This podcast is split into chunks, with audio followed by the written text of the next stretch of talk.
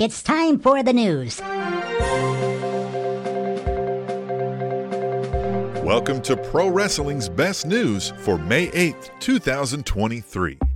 WWE announced the 12 competitors that will be part of the WWE World Heavyweight Championship Tournament, which begins tonight on Raw. The tournament will feature two triple threat matches each on Raw and SmackDown this week. The two winners of each triple threat on the shows will face each other the same night, with the winner of that match going on to face the final winner from the other show on WWE Night of Champions. And the winner of that match will be crowned the new WWE World Heavyweight Champion. The the tournament competitors will be Seth Rollins, Finn Balor, Damian Priest, The Miz, Cody Rhodes, and Shinsuke Nakamura from Raw, and Edge, AJ Styles, Bobby Lashley, Austin Theory, Rey Mysterio, and Sheamus from SmackDown. Although the original announcement of the WWE World Heavyweight Championship mentioned that the title holder will be exclusive to the brand that Roman Reigns is not on, the announcement of the competitors does feature six SmackDown superstars, but did not mention if they would need to move to Raw should they win the championship. You can read more on this story at WrestlingInc.com.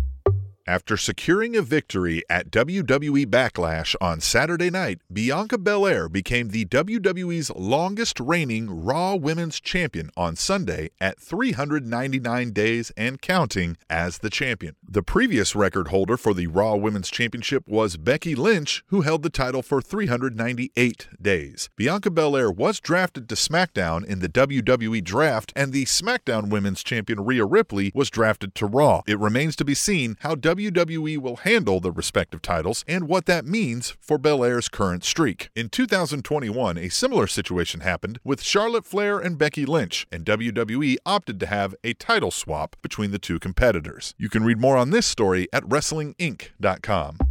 Eddie Kingston announced this week that he will undergo hernia surgery on Tuesday and expects to be back in action after six weeks. Kingston, who says he has been dealing with the injury since September, has been out of action since late March. You can read more on this story at f4wonline.com.